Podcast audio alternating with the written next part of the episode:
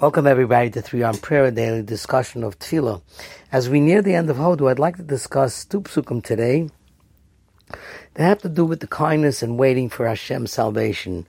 And they're in two different parts of Tehillim, one in the 85th chapter, one in the 54th, but they're read in, in concert, and I think that the connection is very, very powerful. One is, Yichazdecha Hashem Aleinu Kasher Yichalnu that your chesed, your kindness, should be upon us as we long for you.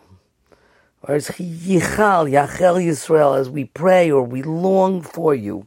So may your loving kindness, Hashem, O Lord, be upon us as we have put our hope in you. The next is Hareinu Hashem Chazdecha, show us your kindness, V'yeshacha Titen Lanu and your salvation, show us your kindness, and the salvation should you should give to us. What's the difference? So Aleinu was like on top of us. Your chesed should be on top of us. You know, when something is on top of you, you don't really see it. It may protect you, it may shelter you, but you don't see it. It's on top of you. And we're saying, okay, Hashem, Yichaz Hashem Aleinu, Kasher Yichalulach. When we long for you, put things on top of us. We don't, we trust you. It can be on top of us. But then the next level is Hareinu Hashem Chazdecha. Show it to us so that we could see it.